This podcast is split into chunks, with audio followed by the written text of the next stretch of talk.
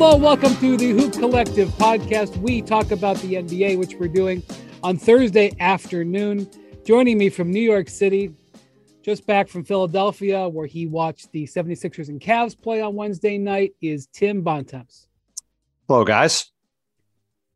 Bontemps, we got a big moment here Mm. because after years away from his second home on the NBA uh, road, Ban MacMahon is back in Oklahoma City. Howdy, partners. Back in Bricktown, baby. The pink parrot is going to be, I mean, it's going to be a sight to see post game tonight. I can promise you that. You know, since always he's is. been a married man, since he's been a married man, he's calmed down. But this is a throwback to the Oh, that, listen, don't let's not let's not hype it up too much because I want to stay a married man and and uh Miss Maria is a an avid listener, so I Oh. will be on my best behavior. Pink parrot, that'll be a sight to see tonight. Uh huh. Well, he's back. To go see the Adelaide 36ers uh, play the Thunder. The, Fresh off shoot around there, man. Talk to all five starters, the coach, the CEO. God, I love that NBL access. Well, the Adelaide is 1 0 against NBA teams this year, at least to this point. We'll see what happens with the Thunder tonight. Um, they have their their season, their team season is their their season's already going on in, in uh, Australia. They took like a leave of their season to come up to Yeah, the their US their to official NBL season had the theirs has not started. They played some exhibitions. Uh, the rest of the league is underway, and then these boys are going to fly fly back home, planning to uh, to kick some more butt, fresh off whooping the Suns. Yeah, I'll tell you what, I'm I'm just glad that there's no hangover for the Suns from that game seven humiliation. I mean, they they were able to keep within striking distance, never could quite make that run against against those 36ers. Uh 36ers are mathematically speaking, not even half the team that the 76ers are, but they were more than enough for the Suns. Well, the Suns played their second preseason game on Wednesday night, and um, LeBron scored. Let me see.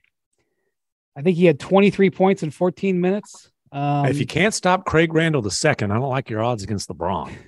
23 points in 17 minutes in that one, and that was another loss for the Suns. They also actually they came back and won in the fourth quarter of that game, but they And, lost. and then and then didn't LeBron say he was going to buy the Suns and move them to Vegas? Or am, I getting my wires crossed just a little bit There? I don't think you quite have that story right. The Suns actually won that game. They came back in the fourth quarter, but they effectively lost it.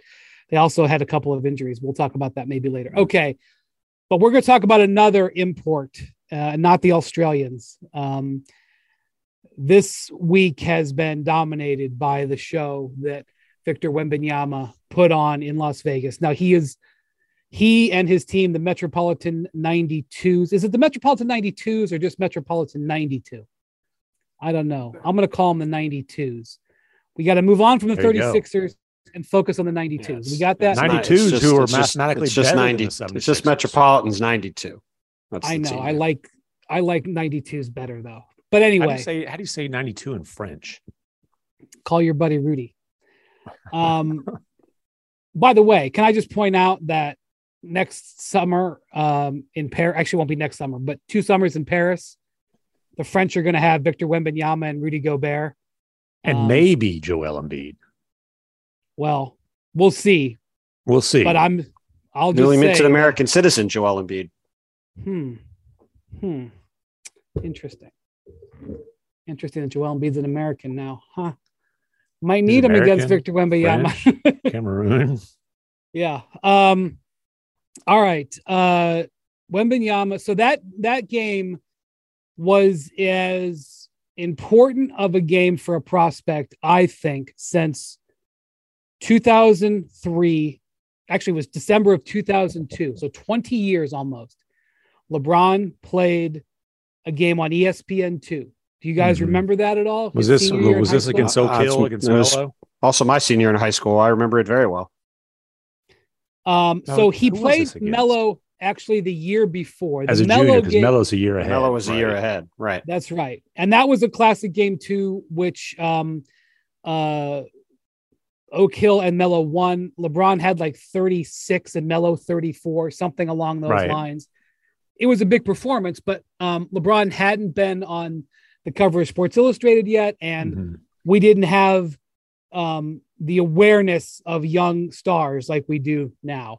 Yeah. Wembanyama has been on our radars for 18 months and now on a lot more people's radars. So I have said, I have guessed that LeBron's performance that night, which just to call back to it a little bit, it was on E ESPN2. Mhm. It was a very big deal. Uh, Dick Vitale um, and Bill Walton called the game.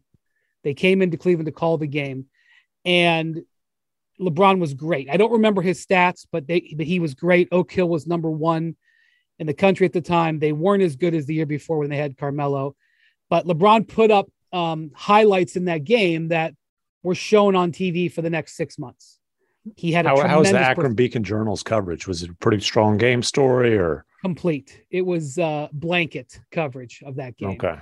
And um, I have argued that he made $50 million that night. He might have even made more In terms of a shoe deal, because, yes, because the, the Mhm. stakes to get him increased dramatically. And it ended up being an all out war between Reebok, Adidas, and Nike. And while there would have been competition to get him before that, obviously, after America really knew who he was and getting him became a big deal. I mean, I've written about this extensively and I won't go down this, but I will just say that the day after Nike announced that they had gotten LeBron and Reebok, who was thought to be getting him, didn't, Reebok's stock went down and they had to put out a statement to their stockholders to try to keep the stock from from going down. So that's what the stakes were at that time and it was gasoline was poured on it by the LeBron's performance in that game.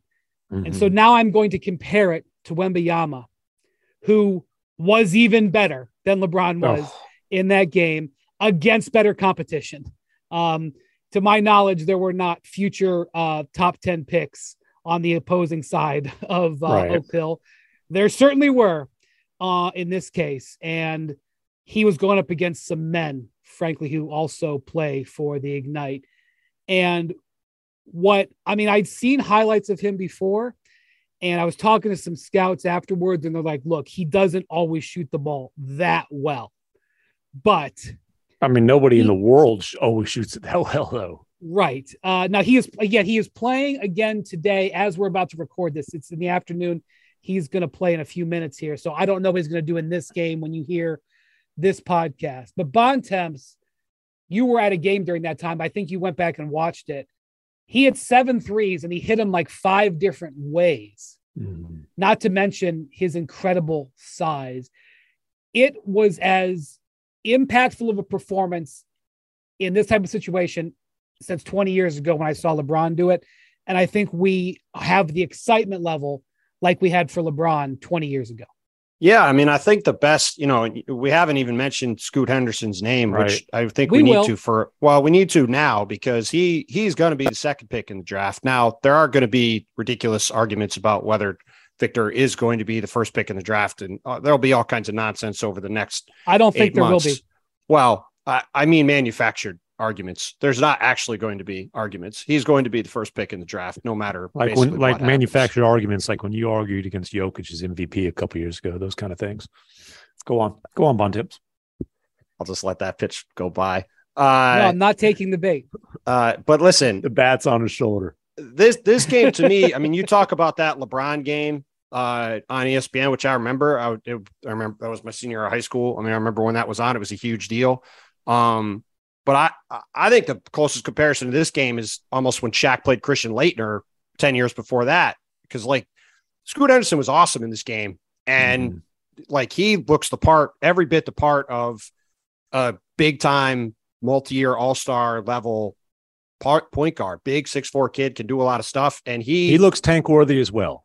yeah, like he's going to be a stud, but he just pales in comparison. I've seen Victor. players like Scoot Henderson before. Mhm. I've Right. never really seen a player like Victor. No, I mean he's got a chance to be a Derrick Rose, like one of those kinds of players, which is a a terrific player. But like you said, this kid is seven. Victor Wembanyama is seven four, coming off screens, hitting threes, going around screens, dribbling the ball, hitting threes, um, making dribble moves into the paint. He's still, you know, he's still figuring it out on defense, but he's got crazy length and athleticism. He's flying over and just obliterating guys from the weak side. Um, he's long enough and quick enough that he can actually hold up a little bit in space. Like eh, you just look at him and he's like a guy created out of 2K. Like he mm-hmm. does he the combination of stuff that he does to your point where we haven't seen players like him. I mean, he's the size of guys like Ralph Sampson and Bill Walton and Kareem Abdul Jabbar, and he's handling the ball and walking the ball up the court. Like there's stroking a reason it from 23 feet, right? And, and doing it from the logo. The, the well, kick, and, can, kick can hit off dribble from the logo at no seven question. four. And and even more than that, it's that to me, it's even more like we've seen guys like you know Kristaps Porzingis can really shoot it as a big guy. You know, Yao could shoot it from three point range really well as a big guy. He's a terrific shooter. The difference with this kid is he's doing it off the move. Like he mm. is doing like, you know, coming off screens like a guard. Like that's the thing that just separates him for me from everybody else. Like he can handle it some, but the versatility with his shooting, like we've just never seen anybody play like that. And he's 17 years old. I mean, it's just it's staggering how good. The other thing is, before you go, uh, MacMahon, from what it uh, from what it from what I understand in talking to folks and what I've observed, he's really highly super competitive, mm-hmm. and that's important because sometimes you get players who are really really tall who play basketball because they're really, really tall and they don't necessarily have the makeup of what a great player would be. Doesn't they don't have the competitive juice. They don't have the the desire to to get in there and fight. They don't have the desire to work on their games. Um, it's a it's a thing that happens. You know, you see it with football players too. Some guy who's out there playing offensive line because he's enormous, or or somebody who's really fast and they don't want to play football really. He looks, I know it's, this sounds very basic. He looks like he wants to be great at basketball. And that's an yeah. important thing, an important box that you have to check when you're looking at him about his makeup too. All right, go ahead, MacMahon. Yeah. And I, I thought as far as the comp for him, Jonathan Givony, I thought nailed it. Rudy Gobert on the defensive end and a seven foot four Durant type of creature on the offensive end. I mean, the, way he handles it, the way he shoots it, the step backs. I mean, it's it's it's. I mean, absolutely... if he can shoot, he looked like Durant in that first game. I mean, we are speaking. We don't know what he's going to do in this game that's about to be played, but he sure shot the ball like Durant in that game. Yeah, and um, and you know the other highlights that you see of him, like he's a guy. Like there's a mid range game. It's not just all the threes. Like there's you know stuff off the dribble, the off the you know the the fadeaways off the pivot, all kinds of stuff. Um, and you know, he didn't play for France in Eurobasket, um, but obviously the the coach is from the French national team. The head coach is is the head coach for uh, the 92s, uh, hired this year with Victor coming in. Um, but like some of the assistant coaches, I, I you know I talked to those guys when we were over in Germany, and just kind of asking about this dude, and they all rave about him from a from a like a character standpoint, an intellectual standpoint. Like the only question mark about this dude is with that frame, that lean, you know, there's going to be, he's had some health things already. Like, can he be durable? Can he stay healthy? But they say, like, this kid is an extremely, not just competitive, but a super intelligent guy. Apparently, like, you know, you throw some Legos in front of this kid and he's like building skyscrapers. Um, you know, like a lot of kids, he plays video, but like his buddies will get video games. They'll play them for a couple months and then he'll pick it up and just dominate them. You know, he's just like got this genius level type of thing. Apparently, he's like a, you know, give him a Rubik's Cube and, you know, six seconds later, all the colors are lined up. That kind of, uh, you know, just, I don't even know what you call it. That kind of ability to, to think and, and put puzzles together. Um, plus the fact that he's seven foot four, a ridiculously fluid athlete. Like the absolute floor for this guy is Kristaps Porzingis. That is the absolute floor. He's a much more fluid athlete, though. Like Porzingis doesn't have that that that wiggle, that that ability to to change directions off the dribble, uh, and and you know that sort of thing that Victor does. And I mean, it's it's crazy. He was so good in that game that Scoot Henderson was absolutely electrifying his team won the game, and all anybody can talk about is this seven foot four guy. I know, and I don't mean to put him down. Five what shots. You, what are you supposed to say? Uh, also, well, he look, had I'll this- just say there was a couple of years ago, a guy got picked second after a guy everybody was fawning over for the first pick, and it worked out pretty good for Memphis. You know, Okay. Whoever not- finished as um, number two in the lottery is not going to be. But- disappointed. and I'm not I'm not Put it that saying. I'm not saying I'm not saying that to say that Victor's not gonna not gonna be incredible. He is gonna be. I just to MacMahon's point, like everything we saw from Scoot Henderson was what you want to see. Like this game was set up so Victor Wembanyama could come over here and play. Scoot Henderson was like, I'm gonna show you guys I should be the number one pick. He came out, he hit shots, he was aggressive, he went right at him. Um, had a couple plays where he got him moved off his spot, you know, hit a couple step backs on him. Like his competitiveness, his shot, his frame, his, his athleticism, like it's everything you want to see. Like to MacMahon's point. And the, even after that, this draft's supposed to be very deep. So This is it. This is It's gonna supposed be to a be an absolutely lottery. special draft. Okay, we're going to talk uh, about that just a second. Here's what also I love about Wembanyama. He might have a little bit of swagger in talking the way he talks to the media, he might. which would be which would be great. So on Monday before this game, and, and your point exactly, uh Bontemps, real quick. This game was set up. This is a high pressure game. Mhm. for both um, guys. Yeah, and, and especially uh Wembanyama never played in the US before. So he flies from France all the way to Las Vegas, has like two days, and then has to play in the highest value game in his career. Now he would have been the number one pick, I think, no matter how he played, but his performance and also Scoot Henderson knowing what was coming and him handling that, I agree. And that was one of the things about LeBron back then. It was an incredibly high pressure game for LeBron, and he was completely aware of it. That game was set up for him to be displayed, and he overachieved, just like these guys overachieved. Mhm. But what Wembanyama said Monday to the media was awesome. In my This view. is a this is an all-time quote. he said he was asked about Scoot Henderson, who he has Mhm. obviously educated himself on and prepared for. Quote, he's really a great player. If I was never born, I think he would deserve the first spot. It's just an all-time legendary. By quote. the way, that happens to be, in my view, from what I know right now, an accurate statement. yeah. Scoot Henderson would be the number one guy if Victor Wembanyama wasn't I there. mean, Scoot Henderson, Scoot Henderson would have been the first pick based off what I've seen of him in last year's draft. Like I would have taken him over the guys in that draft. Yeah, I think that Well- I think that's I think these guys would be one two in last year's draft, no question. No question. Okay, And and we've So seen if- we have if he's seen going to Victor run his mouth Chet a little bit like that. Oh, If he's going to run his mouth. sign me. Up by the up. way, like, so you know, we, we talked like in the summer. By the way, 2020 Scoot Henderson has also been like, uh, yeah, I'm the number one pick in the draft too. Well, like he has got no problem saying stuff too, which is great. Sign me up for that. we mentioned too. this. We mentioned this on the pod before. In the summer of 2021, there was a U19 under 19 uh, event, uh, World. I don't know if it was a World Cup or whatever. FIBA. it was. It was the gold medal game of the under 19 World Championships or the under 19 World Cup. One of the, the. U.S. played France, and Holmgren got dominated by Wembanyama. But you know what? Like, uh, I don't, I don't think that's a, I don't think that's an insult to to Chet No. Holmgren. No, Chet's Uh, really due Chet's respect. really really good. That was what that was the first time I watched Victor play, and I watched that game, and I was like, oh my god, this guy is going to be incredible. Because Chet Holmgren Uh, is and was really good and was older than him, and he got dominated by this guy. Yeah. So, um, th- th- there's a lot of excitement about this draft coming up. Uh, McMahon, you were just saying before the pod started, be- before the Adelaide 36ers played the Suns, who they beat over the weekend, and tonight are playing the Thunder. They played against uh, Overtime Elite, which is the um, operation out of Atlanta. Mhm. I talked about it last year. I visited their operation on the pod. Uh, they played them in Phoenix last week and beat them. Um, but that operation, there's two twins, the Thompson twins. Mhm. Um, I think Bontemps, you know off top here, I think they're six nine.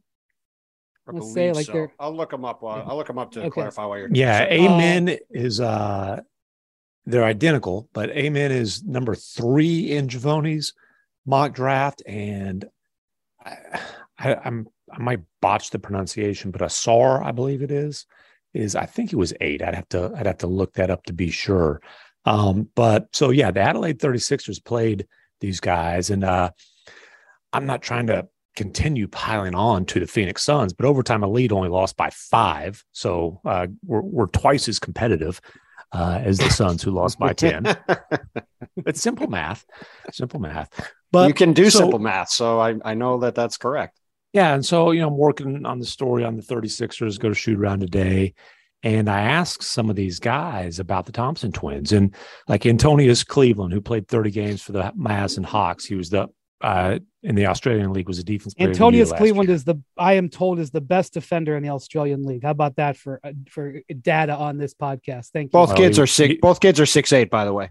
Yeah, he was defense player of the year, so that'd be a pretty good hint in that direction. Uh, Robert Robert Franks, who played who played a little bit for the Orlando Magic, you know, another guy who lit it up. Craig Randall, who averaged 27 a game in the G League last and year. killed the Suns the other night. Absolutely. So I'm, you know, I'm asking these guys.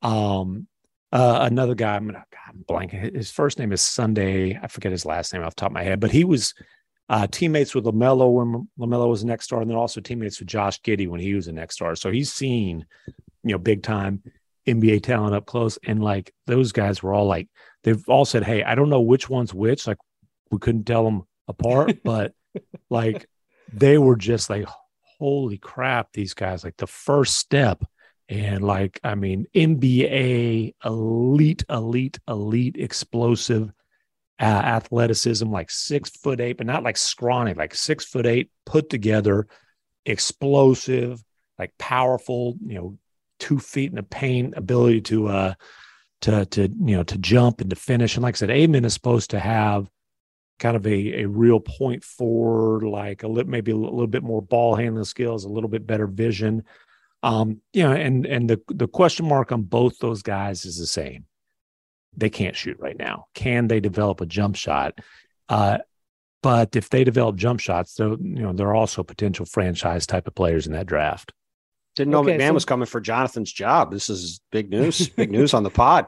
No, no, no. I just I, I I listen. I'm aware of of what these guys are because I'm of just- I'm Mr. just messing around. And I You're- figured if I if I see the 36ers and they're fresh off seeing them, like I'm going to ask you know these guys. A couple of them have played in the NBA. You know they they know what. Oh, NBA it's good talent- stuff, man. I'm just giving you a hard I time. just you know whenever I call Givony, like half the time it's it, it that gives like the international ring, you know, or I know he's overseas, Uh-huh. and I'll pick up and I'll be like, "Oh, where are you?" He's like, "Oh, I'm I'm in Cologne watching a second division German game." Oh, where are you? Uh, I'm in Montenegro, uh, looking watching U17 uh, European U17s. He's you know the man's uh, a maniac. The reason all this is super interesting isn't just talking about um, what we're headed forward for the draft next year, but everybody is now seeing this. Mhm. The scouts have known who these players are for a while. But in the story that Woj and Givony wrote after this game that ran, the the the headline for the story was that um uh, Wembanyama's agent, uh, Bouna Ndiaye, is that how you pronounce his last name, MacMahon? But You know, yeah. Mhm. Um, who Rudy's agent, uh, among others. yeah, who's represented Rudy Fournier gets a lot of the French guys. the great French players. Yeah. Um, he said he's not shutting down because like there were people in the NBA going, okay, uh, don't don't let him get hurt. We've We'll see seen in enough. June. Yeah. Which, by the way, Oh. would be crazy for the kid to not play for eight months at 17. Which like, what- it would just be which is crazy. what Bouna said. Which is Yeah, what Bouna said. I was glad to see that.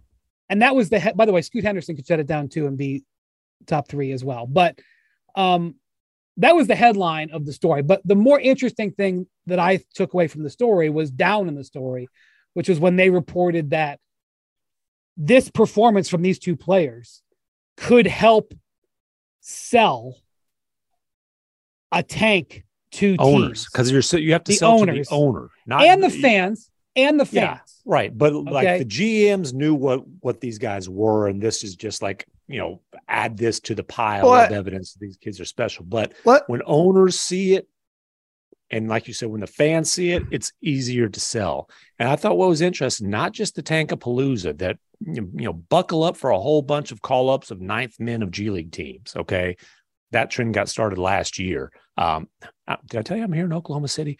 Um, but uh, the other interesting thing is it's not just the Tankapalooza, but it's the trade market that is part of the Tankapalooza. This is where I was going. But go ahead, Bontemps first. Go ahead. No, I was just going to say, I- I I just don't think that this game this week is changing anything for this season.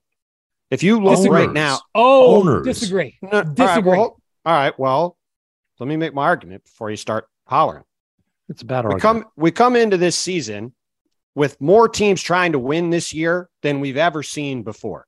It's probably That's 22, 23 teams right now that are trying to win, trying to make the play in, trying to make the playoffs. None That's of those Let's go teams, Sacramento. I, I, whether it's right or not, none of those teams are not doing that because of this game on Tuesday. None of them. And Uh, the teams and the other seven teams. um, this is this is what I want to talk about. Hold, well, hold on. The other seven today teams, that that today that's true. Today yes, that's, what I said. That game Tuesday hasn't changed anything. And if those teams are a mile out of contention in January, they're they're going to do the same thing they were going to do anyway. Not necessarily. This is where I'm gonna I'm gonna fight you on that because the play-in tournament has made it harder for teams. The, the bubble grows.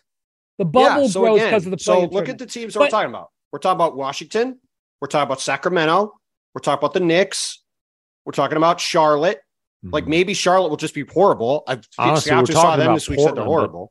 we're talking about Portland, Portland, but I mean, we're talking about Indiana. Mm, we're talking not- I- maybe I think Chicago. Indiana's tanking regardless. To be I'm- honest with They got Well, they got Chicago dudes also on their doesn't have roster. their- They're not trading. Chicago also Tuesday doesn't have their to- pick. Chicago also Until- doesn't have their pick, and their GM is saying that they All their right. that their season is going to be about winning a playoff. Hold on. well, they got Let's a top get- four protected pick. They let's certainly not do. get too far. Let's not get too far away. Let's let's get back on the main road here. There are six teams who do not have control of their pick if it lands number one or number two. The Bulls, if their pick lands one or Oh. two, do have control. Okay. The six teams that what? no, I, was- I said, yeah, you're right. Okay. The six teams right. that Shut up. the six teams that do not have control of their pick if it lands one or two. And by the way, some of these teams ain't going to be in high in the lottery unless we're talking about massive catastrophe. The Clippers goes to Mhm. the Pelicans. I'm sorry, the the Thunder. The Bucks goes to the Pelicans. The Sixers goes to the Nets. The Timberwolves goes to the Jazz.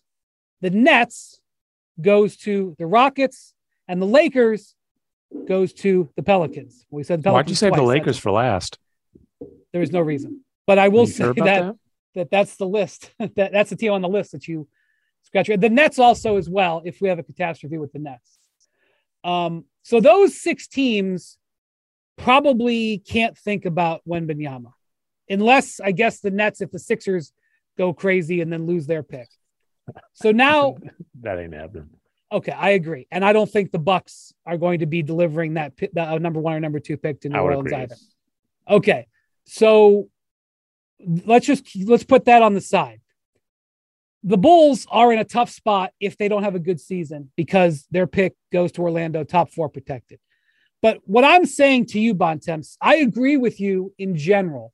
What I'm saying is when we get to Dec- to January into trade season, and a team is sitting there in ninth place and Mm. they are evaluating do we want to keep going to fight for a play in spot or do we want to go the other direction and adam silver talked about this a little bit today in abu dhabi the bucks played the hawks earlier today in abu dhabi and he was like well teams shouldn't be tanking because we have a, ro- a lottery system that's more evened Oh, yeah, clearly worked out for you last year, Adam. Good job, Right. bud. So, but I mean, just look, just for example, let's look at the Portland Trailblazers from one year ago.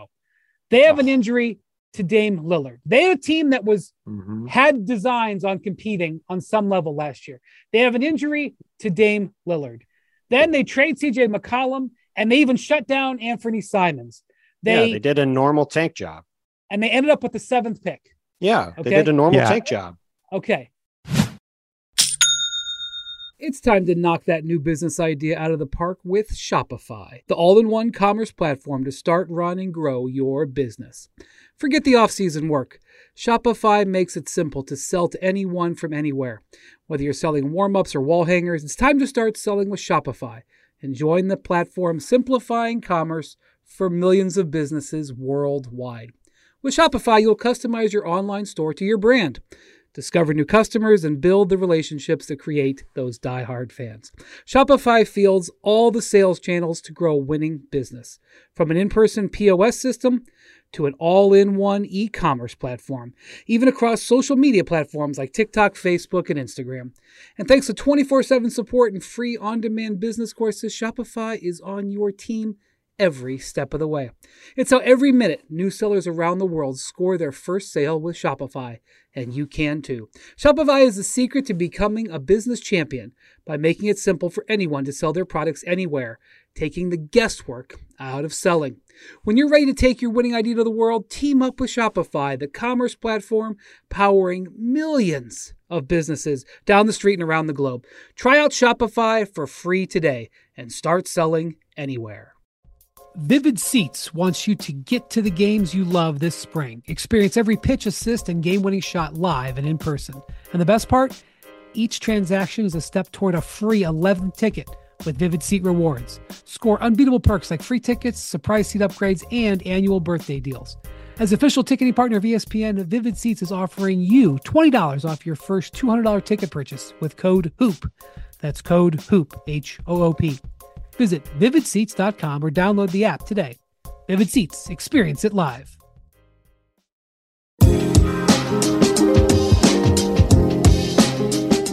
That is they are they are a team that that was in the was in the middle there and they decided to go that direction. Yeah, they, that- they, they were that more was a that, that was no that was- there was there was some like mm, you didn't want to get a shot up there when you had a chance at the end of that game type of situations with the uh Listen, with the we can go Like, that was, back. that was more than normal. That that was no, we can go back. job. We can go back and look at all sorts of teams that you covered one a few years ago that engineered all sorts of outcomes at the end of games and tried to tank games and tried to lose games. My point is Portland had Dame get hurt, have surgery, and tanked. That is Mhm. normal.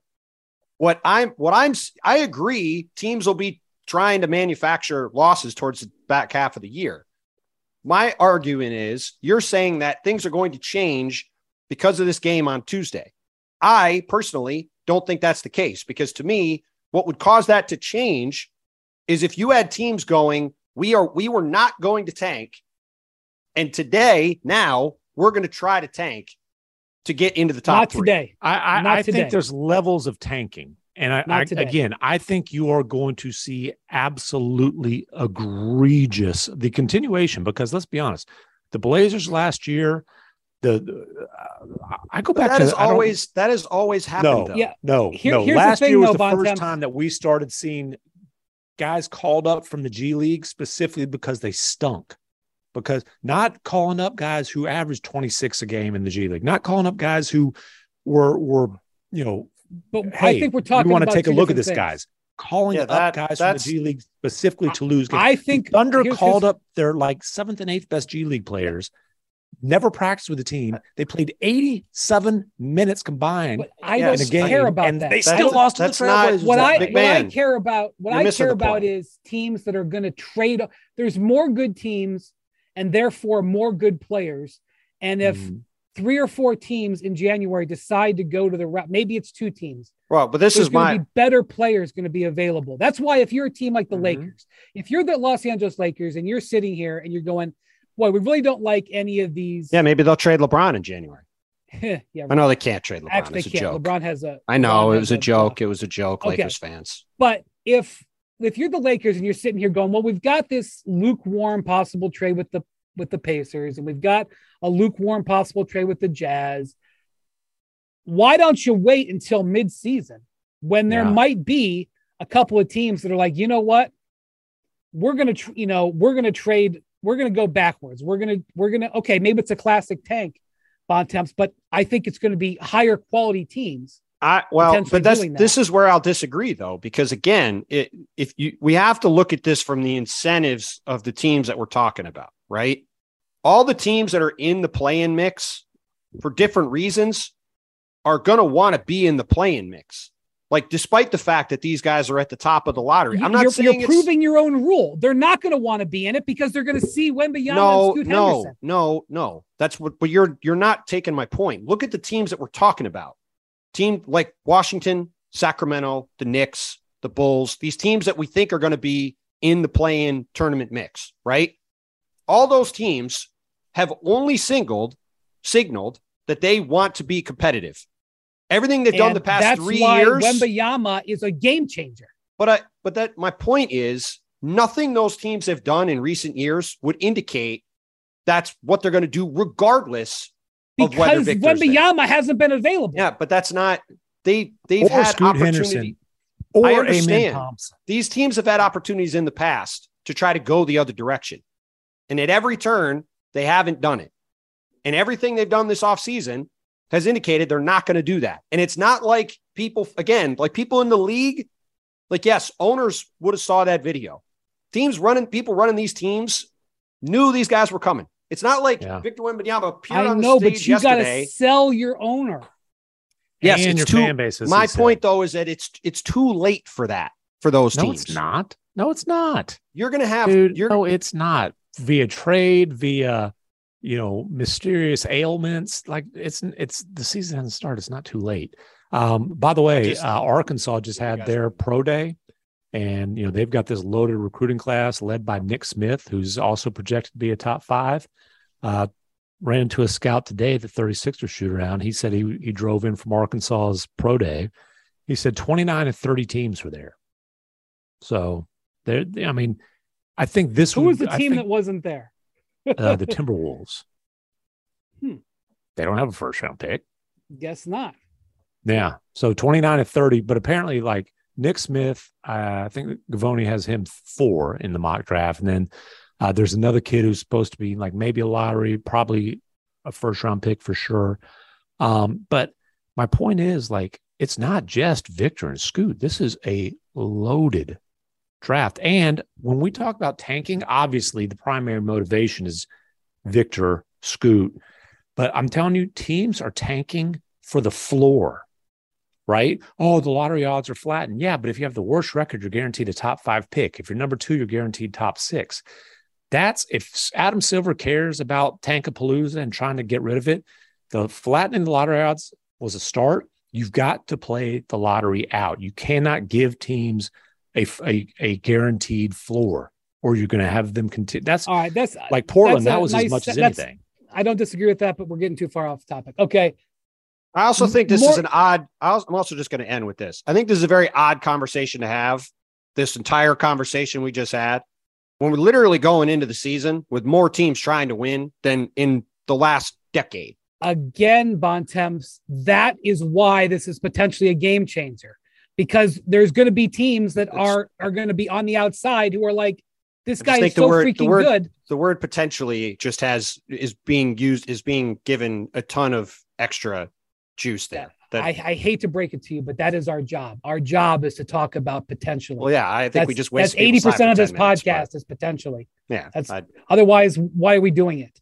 Hey, how are just- we doing we as could far just as read the- trying to get a uh, a mute button on Bontemps? Have we had any any success in, in that pursuit? God. All right, uh, it's time for trivia, which means it's time for Bontemps to have the Oh, floor. Now we're crap. on mute. Now we can't mute him.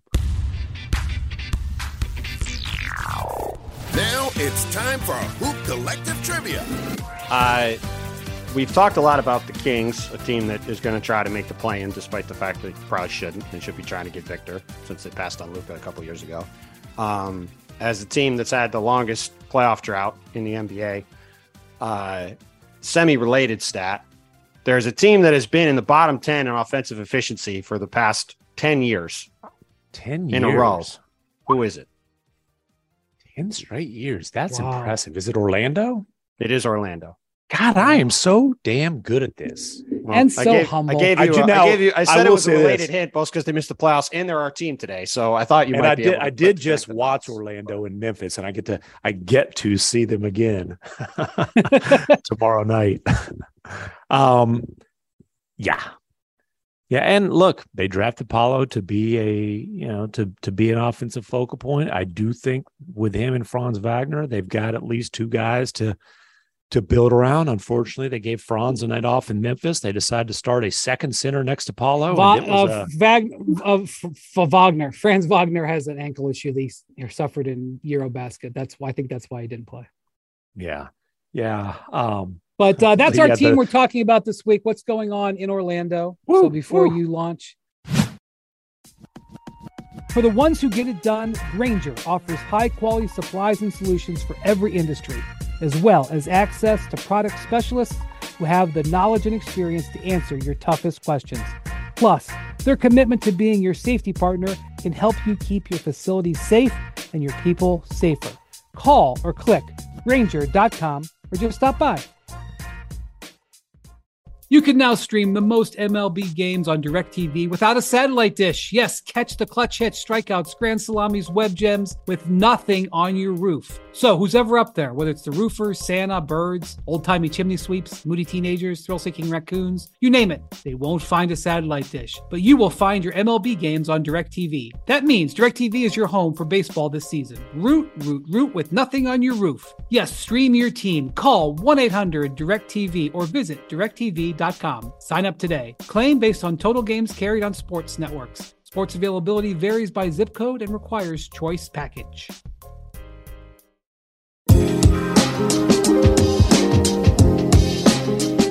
Why? Why? Why? Why? Why? Why? Why would they do that? Very strange trade.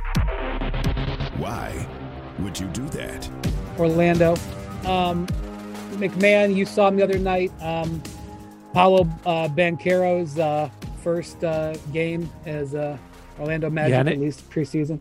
and it was it was tough because one, the, obviously, even though Mo Bamba's a good three point shooter for a big, they had two bigs with him. They had Paolo playing at the three, and they kind of see Paolo Franz as like these interchangeable playmaking, scoring forwards. And so it's really hard to judge anything until you get to see those two guys together. Um, plus, Paolo's welcome to the NBA was poor spacing and Dillon Brooks just, you know, f- breathing all in his grill and scratching them and elbowing them and just, you know, so it was, it was not much fun for, uh, for Mr. Banchero in his first taste of, uh, real NBA, NBA action preseason, but still, it certainly was uh, a little bit more difficult than what he dealt with in the, uh, in the Vegas summer league. But, you know, I, I really, I look at that team, they've got like several interesting, young players, but there's only two guys that I would be confident betting on at this point. And again, that's Franz and, and Paolo.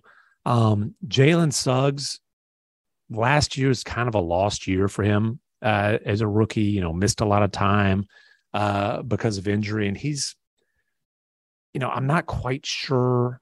I, I, I think he might be one of those point guards who, if you don't have a lot of shooting around him, it's going to be a real struggle. Uh, they like uh, Markelle Fultz. He's out with a with a toe injury right now. Is going to be out for a little bit. You know, Bamba shows flashes. Certainly, he he gets to some shots on the defensive end, blocks some shots on the defensive end. That, that's pretty impressive. But he's been pretty hit and miss. Um, you know, I, I think that it's it's not going out on a limb to say uh, they very well could could be in that Victor Scoot Derby. Um, it's going to be it's going to be a struggle this year. Well, they're I mean they're going to be a team that's going to be there by default. But I, I think to go to briefly go back to the tanking discussion, Orlando is sort of the epitome of that on both sides of it. You go back to 2005, you know they've gotten the number one pick multiple times. Obviously got Shaq, got the Chris Webber tick, turned it into Penny, then got Dwight Howard. Mhm. But since they traded Dwight Howard, that's when that streak of being in the bottom 10 in the league in offense began. And yeah, they made a couple brief playoff appearances where they got obliterated in the first round. Yeah, Um, but they have been completely irrelevant for a decade. And much of that was them winning 25 games, trying to get lucky in the lottery and finishing second one time, finishing fifth and getting Mario Hezonja instead of Chris Porzingis another time. Like, you know, they they're sort of the poster child of the You idea they of going get- through the draft is great, yeah. but if you don't get the right players, it doesn't quite work. You could be stuck in a ditch for a very, very long time. well, they get Jonathan Isaac, and like they don't know when he's going to be back on the floor. Jonathan Isaac hurt his, I believe it was his left ACL, but he tore his ACL on New Year's Day 2020.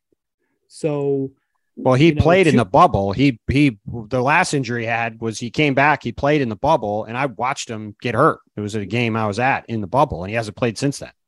Oh, I thought he. years I thought he. I forgot he played in the. bu- He he, Yeah. he tore his ACL in the bubble. He got he hurt. he blew, he blew his knee up in the bubble. He whatever he got hurt before, he came back in the bubble, Mhm. and then he had Okay. a devastating knee injury, and then he hurt his hamstring earlier this year. And the Yeah, only word has- so far is he'll play sometime this season. right. Who knows when? Um, so let me just take, in my view, a frank evaluation on the Magic. You're watching the Magic because you're watching Franz Wagner. You can watch Mo Wagner if you want, but really you should watch Franz Wagner, the three. Um, and you're watching Banchero. I think Yeah. there's a question mark on Jalen Suggs. We'll see. Mhm. You're watching those two guys and you're thinking about the lottery. You're thinking about Yeah. That they could have a top five pick again, and they have the Bulls pick. And the Bulls are in a worrisome place. Maybe they will Mm. overcome. Maybe Lonzo will get back. Maybe uh, Patrick Williams will be uh, a difference making player.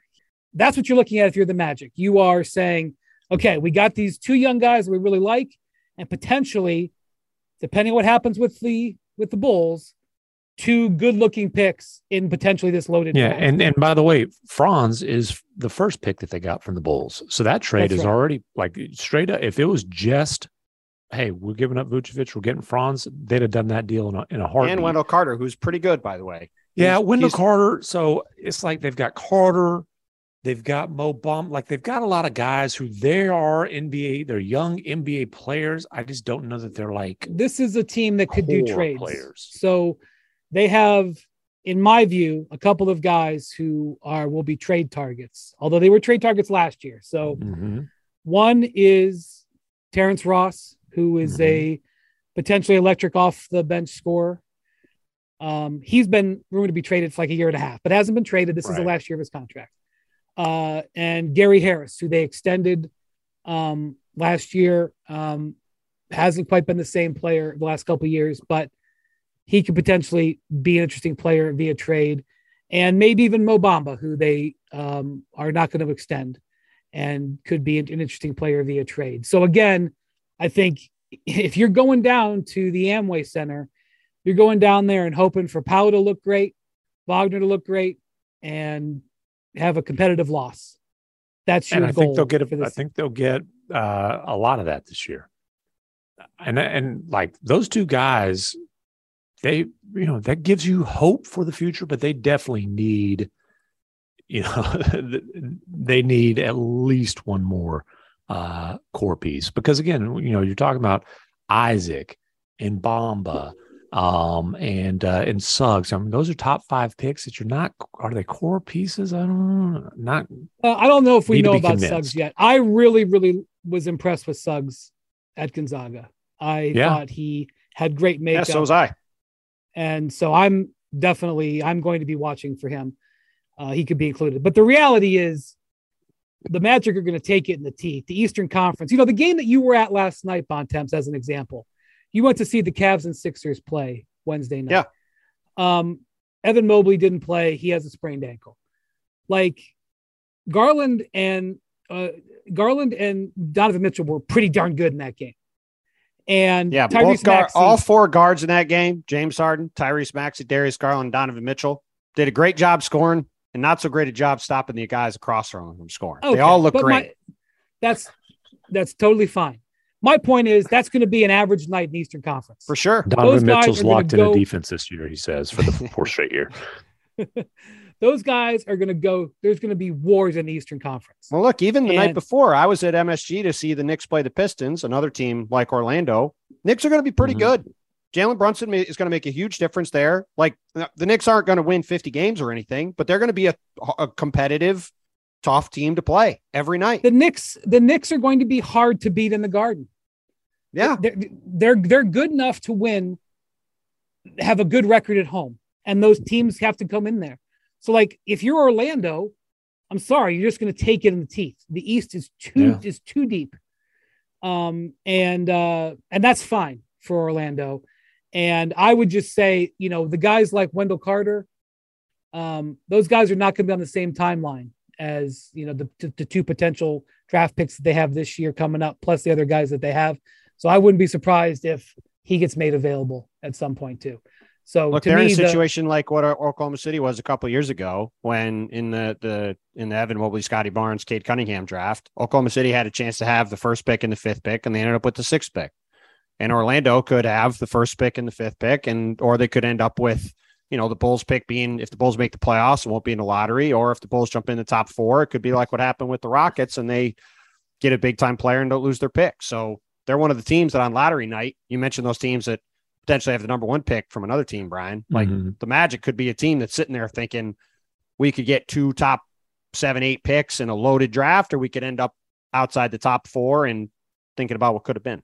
right, but the but the best chance that you have is to give yourself the best chance to get one of those top picks, and that's what they're going to do. Uh, okay, before we go, I wanted to touch briefly on the reported uh, back and forth at the Warriors practice uh, earlier this week between Draymond Green and Jordan Poole, and this back is my and forth. I'd like I'd like to have a back and forth with Bontemps by that definition. um, I think we know that there are altercations that happen in practices and locker rooms routinely. This one got public.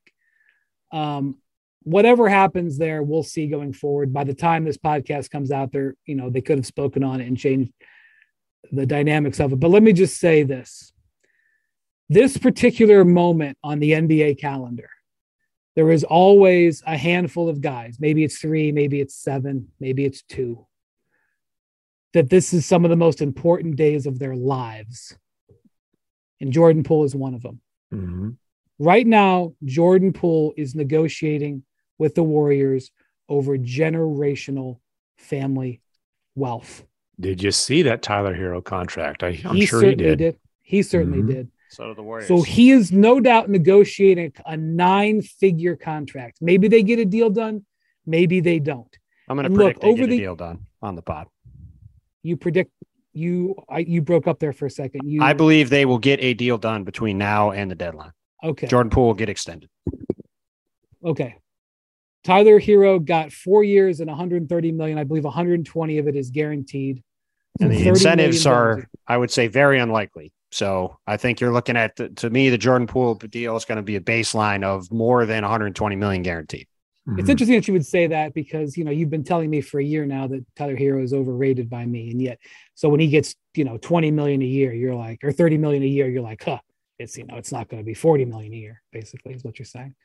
Well, I don't think he's going to win Defensive Player of the Year. That's one of the incentives, I believe. I don't think he's it going to win? MVP. I don't think he's going to win MVP, and that's another one of the incentives. So wow. I would say they're unlikely.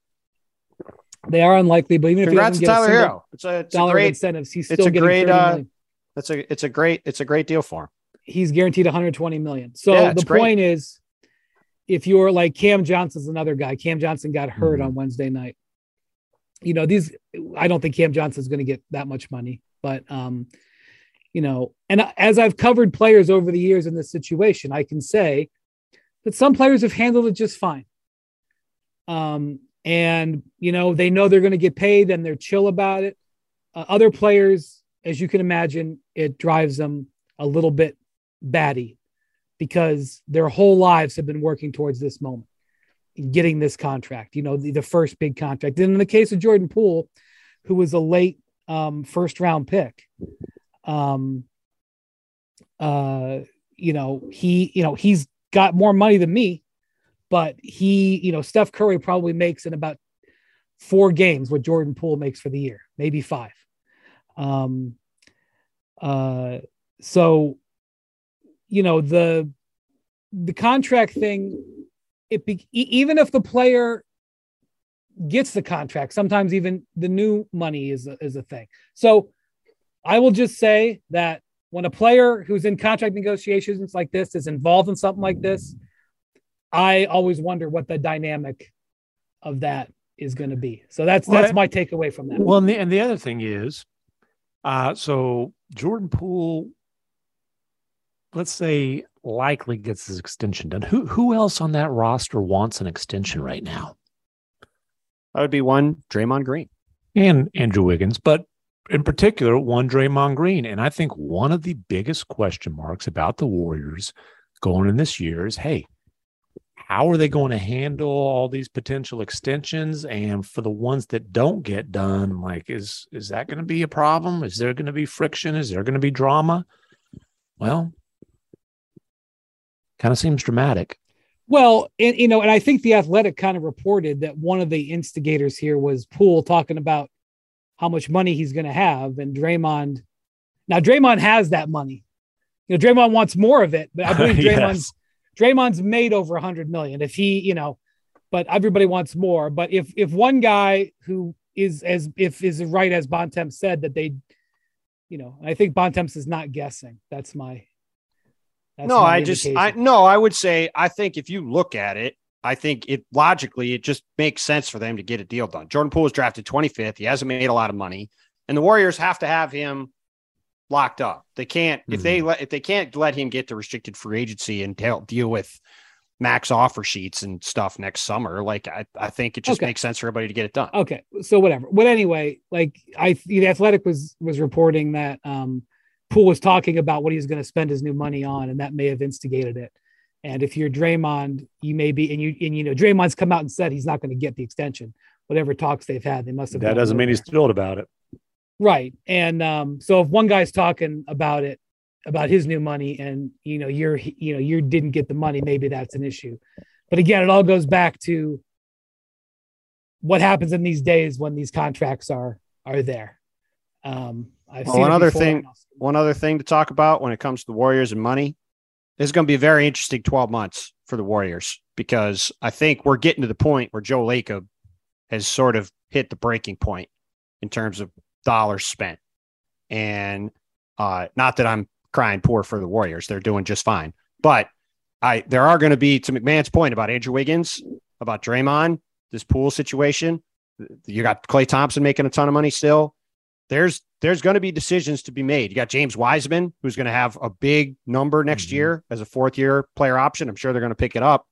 But for a long time, it's just been the Warriors just keeping their guys, just paying everybody, keeping everybody around. And between the CBA talks this year, whether something changes with luxury tax, what happens with some of these extension discussions and where these numbers wind up, might be the first time we see the Warriors really start making some financial decisions. And it will be, to me, fascinating to see what that looks like. For sure. I mean, when you look at when you look at what their commitments are, I mean, Wiseman's salary next year goes up $3 million. So you could say, okay, it goes up $3 million. That might cost them like mm-hmm. just, just the Wiseman increase. Forget about the Steph Curry increase. Steph Curry is worth every penny times two just just Wiseman getting his contracted increase in where they are in the repeater tax could cost them fifteen million dollars. I was going to say it's not times two when you get to be, in, yeah, the luxury well, yeah, tax and the repeater tax. And if, and if you just say eliminate him from the roster, might save them fifty or sixty million dollars. Right. So like there, there's you know there's going to be that every dollar can and like same thing with this Poole negotiations, right? Like Tyler Herro gets that that extension, they probably end up paying him more than they were planning to or wanted to, like every yeah. dollar they're spending there counts. Like it actually but, is. But I will matter. just say the way you handle this, like look at the hangover effect of what happened, what, what's going on with DeAndre Ayton right now. Ayton got his money, yeah. but there's still a hangover. Remember there Gordon is? Hayward? I didn't. I, I I didn't think there was. I didn't think there was a hangover. Remember, remember Gordon Hayward, the way that played out. They made him go out and get an offer sheet. Sure. And it like laid the groundwork for him to walk on him three years later. Like, yeah. Well, that's the thing. When you let guys get a restricted free agent, even though the Pacers, for whatever reason, didn't put a player option or didn't put any bells and whistles on that offer sheet, typically, even if you keep a guy, it's going to be at a contract that's that's worse than what you could have just signed him to. It's you know, one thing to have a guy. Hayward. He was it was a, oh, a, a, player option, so he got out after three years instead of four. It's one thing for a guy it's one thing for you to come to an agreement with a guy to keep him with your team. It's another thing to say, hey, we want you to go find your money elsewhere, and then we'll just keep you anyway. Yeah, squeeze. Like, you got to. You're gonna have to squeeze for every every dollar. Just there's the, like everything else. There, these are negotiations, and you know, to your point about Ayton, like there's lingering things that come from them sometimes, and well, you know, we'll see what the lingering things back, from this are. any issue that you know Draymond or Wiggins or Poole would have goes back to the Pat Riley mantra, which I'm not necessarily taking Riley's side. The disease of more, which Riley talks about, Mhm. you know, being something that that drags at the possibility for teams to win to have put together dynasties because after success, there's this everybody wants more. And by the way, like unless they did a uh, an extension with Steve Kerr and haven't announced it, I I, I think Kerr, I think he last got an extension like three years ago. Like I think it's about time for Steve Kerr to get uh, taken care of. Yeah, so, you you least never they know haven't with counted that against luxury tax. too. what's that? I just Isn't said it? you never know what happens with that stuff too. Like Gregg Popovich, I don't think has had an extension announced in like ten years. So yeah, they they know. stopped announcing them with Erik Spoelstra years ago. Yeah, so uh, it's hard to know true. if Steve is up or not. But Right. Uh, okay. Well, thank you for listening to the Hoop Collective podcast. Thank you to Bontemps. Thank you, MacMahon. Thank you to Jackson and Bruce, our producers. We will talk to you next week. Adios, amigos.